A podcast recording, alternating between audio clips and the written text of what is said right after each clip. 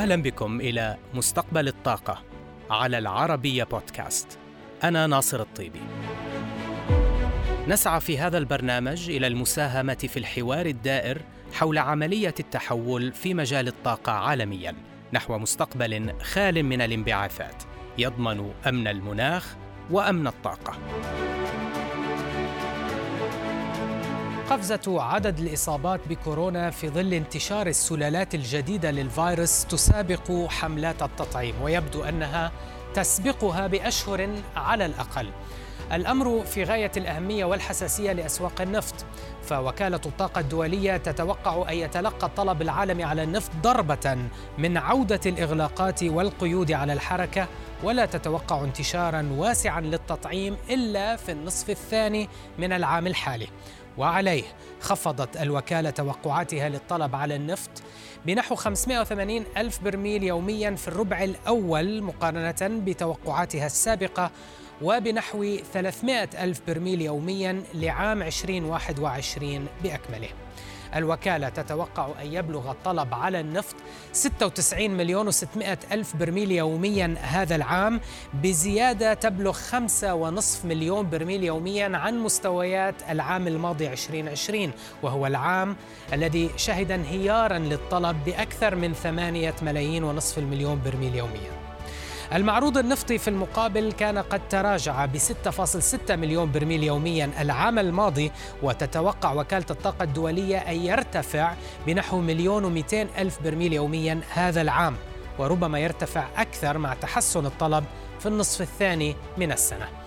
حجم المعروض كان مستقرا عند أقل من 93 مليون برميل يوميا في ديسمبر الماضي قبل أن تقرر أوبك بلس زيادة الإنتاج بنصف مليون برميل في يناير ثم ب 75 ألف برميل يوميا في كل من فبراير ومارس والتي قابلها إعلان السعودية عن خفض طوعي إضافي بمليون برميل يوميا.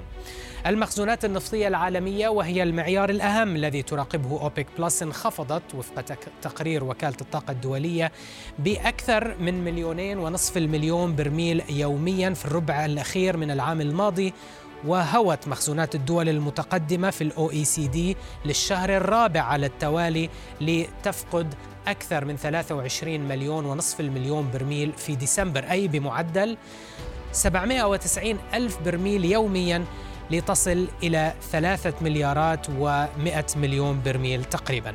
هذا يعني أن مخزونات ال OECD انخفضت بنحو 49 مليون برميل من الذروة التي وصلت إليها في شهر مايو الماضي. لكنها ما زالت أعلى بأكثر من 160 مليون برميل عن معدل السنوات الخمس الماضية. وكالة الطاقة تقول إنه في حال تمكنت أوبك بلس من تحقيق الالتزام بالتخفيضات المقررة للإنتاج بنسبة 100% فإن السحب من المخزونات قد يصل إلى مليون ومئة ألف برميل يوميا أو 100 مليون برميل على مدى الربع الأول بأكمله. نقطة لافتة يتحدث عنها تقرير وكالة الطاقة وهي كيفية استجابة منتجي النفط الصخري لارتفاع أسعار النفط فعلى الرغم من أن تحسن الأسعار يشكل حافزا لزيادة الإنتاج إلا أن الوكالة تتوقع أن يبقى منتجو النفط الصخري الأمريكي على التزامهم بإبقاء الإنتاج على حاله للاستفادة من زيادة الأسعار بهدف خفض الديون أو زيادة العوائد للمستثمرين. وفي لقاء خاص لمستقبل الطاقة مع المدير التنفيذي لوكالة الطاقة الدولية الدكتور فاتح بيرول. شرح فيها لنا الأسباب التي ستؤخر تعافي الطلب العالمي. مبينا لنا أبرز المخاطر السلبية التي تعتني سيناريو الوكالة للطلب هذا العام. When it comes to global oil demand, uh, we have فيما يتعلق بالطلب العالمي على النفط قمنا بخفض توقعاتنا له لهذا العام.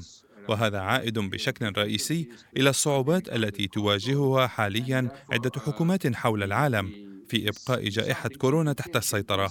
وهذا الأمر انعكس بشكل مباشر على النمو الاقتصادي في عدد من الدول الرئيسية. حيث أن تلك الأرقام اليوم عند مستويات أقل مما كانت عليه في آخر مرة اطلعنا عليها إلا أنه وفي حال نجاح جهود التطعيم العالمية بشكل سريع فهذا سيدفعنا إلى إعادة النظر في توقعاتنا للطلب على النفط. إلا أنه وبحسب المعطيات الحالية فنحن أقل تفاؤلا اليوم مما كنا عليه قبل نحو الشهر.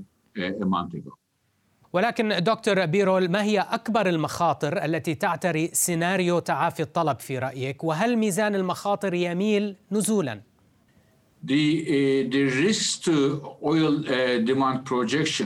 المخاطر المتعلقة بتوقعاتنا للطلب العالمي على النفط لهذا العام كلها مرتبطة بالجائحة، ففي حال عدم نجاح جهود التطعيم الدولية ليس فقط من ناحية توزيع اللقاحات على مئات الملايين من البشر، بل أيضا من ناحية فاعلية تلك اللقاحات، فهذا سيولد مخاطر سلبية كبيرة. كما أننا نتابع ما يتم تداوله الآن في الدوائر الصحية فيما يتعلق بتحور الفيروس وتسارع انتشاره وهو ما يضيف إلى تلك المخاطر.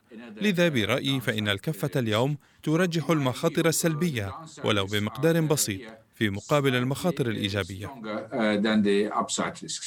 دكتور بيرو التوقعات حيال موعد ذروة الطلب على النفط تتباين بشكل حاد. البعض يرى أن العالم قد تجاوز تلك النقطة عام 2019 والبعض الآخر يتوقعها عام 2040 كيف تزيد جائحة كورونا من هذه الضبابية؟ وهل ممكن أن يكون ذروة الطلب أقل أهمية من ذروة الاستثمارات التي قد تحدث وأثرها على المدى المتوسط؟ You are right. The, in the oil uh, industry. Uh, أنت محق. فالسؤال حول ما إذا كنا قد وصلنا إلى ذروة الطلب على النفط عام 2019 هو سؤال كبير ومستمر في دوائر الصناعة النفطية وقد أثار ذلك الكثير من الجدل والنقاش بين المستثمرين ولدى الحكومات وكما أشرت أنت فالعديد من قادة الصناعة يظنون أن الذروة أصبحت خلفنا ولكني أنا ما زلت غير مقتنع بذلك إلا في حال قيام الحكومات بوضع وتفعيل سياسات واسعة كتقديم دعم هائل للسيارات الكهربائية مثلا وهذا أمر غير مطروح الآن وليس على أجندة الحكومات. لذا أعتقد أنه وبالتوازي مع التعافي الاقتصادي سنرى ارتدادا في الطلب على النفط. إذا أردت أن تأخذ مثالا واضحا على ذلك فانظر إلى الصين. الصين كانت أول من ضربها الفيروس وأول من تأثر اقتصاديا بتداعياته. ولكننا نرى اليوم أن الصين هي أول من يتعافى من الفيروس صحيا واقتصاديا حيث أن الطلب الصيني على النفط حاليا عاد ليتجاوز مستويات عام 2019 وبالتالي فإن أي تعاف اقتصادي من الجائحة سيصاحبه ارتداد تلقائي في الطلب على النفط. ولذا من وجهة نظري فإن من السابق لأوانه أن نقول بأننا شهدنا ذروة الطلب على النفط لا سيما في غياب السياسات الحكومية التي أشرت إليها. دكتور بيرول هذا العام سيشهد إعادة الرئيس بايدن للولايات المتحدة إلى اتفاق باريس للمناخ كما سيجتمع العالم في قمة المناخ كوب 26 في غلاسكو في نوفمبر في ضوء السياسات التحفيزية للخروج من تداعيات الجائحة الاقتصادية ماذا تتوقع أن ترى هذا العام من الدول على صعيد تعهداتها وأفعالها لمكافحة التغير المناخي؟ There is a very strong momentum. هناك زخم قوي عالمي يدفع باتجاه النقله أو التحول في مجال الطاقة. يأتي هذا بقيادة الحكومات والقطاعات الصناعية والمستثمرين ومواطني هذا العالم. وهذه حقيقة لا يجب الاستخفاف بها. فاليوم دول الاتحاد الأوروبي وبريطانيا واليابان وكوريا والصين وقريبا أيضا الولايات المتحدة. جميع تلك الدول أعلنت عن تعهدها بالوصول إلى صافي صفر انبعاثات بحلول عام 2050 وهذا يعني بالضرورة حدوث تغييرات كبيرة في قطاع الطاقة. حيث أن التحدي المناخي الذي نواجهه ليس إلا تحديا طاقويا فالطاقة التي تحرك حياتنا اليومية واقتصاداتنا مسؤولة عن 80% من انبعاثات الاحتباس الحراري. ولهذا السبب أتوقع زخما في التحول القائم في مجال الطاقة هذا العام. لا سيما في ظل عودة الولايات إلى تولي دورها القيادي. كما أن وكالة الطاقة الدولية وبطلب من رئاسة مؤتمر قمة المناخ لهذا العام البريطانية. تقوم بالتحضير للإعلان ولأول مرة عن خارطة طريق لقطاع الطاقة العالمي للوصول إلى صافي صفر بحلول عام 2050 لتكون الخارطة دليلا يوضح التغيرات المطلوبة في قطاع الطاقة لتحقيق الهدف المنشود وهي تغييرات ستطال الجميع. إن كانوا منتجين للنفط أم مستهلكين له. لن يبقى أحدا غير متأثر بهذه النقلة إلى الطاقة النظيفة. الطاقات المتجددة دكتور أداة رئيسية في استراتيجيات إزالة الكربون ولكن تنامي الطاقات المتجددة وبطارياتها قد يؤديان إلى تفاقم عمليات التنجيم لاستخراج المعادن وآثارها السلبية على الطبيعة هل يتم أخذ تلك المخاطر بالحسبان عند وضع السياسات الداعمة للطاقات المتجددة وكيف يجب التعاطي مع ذلك؟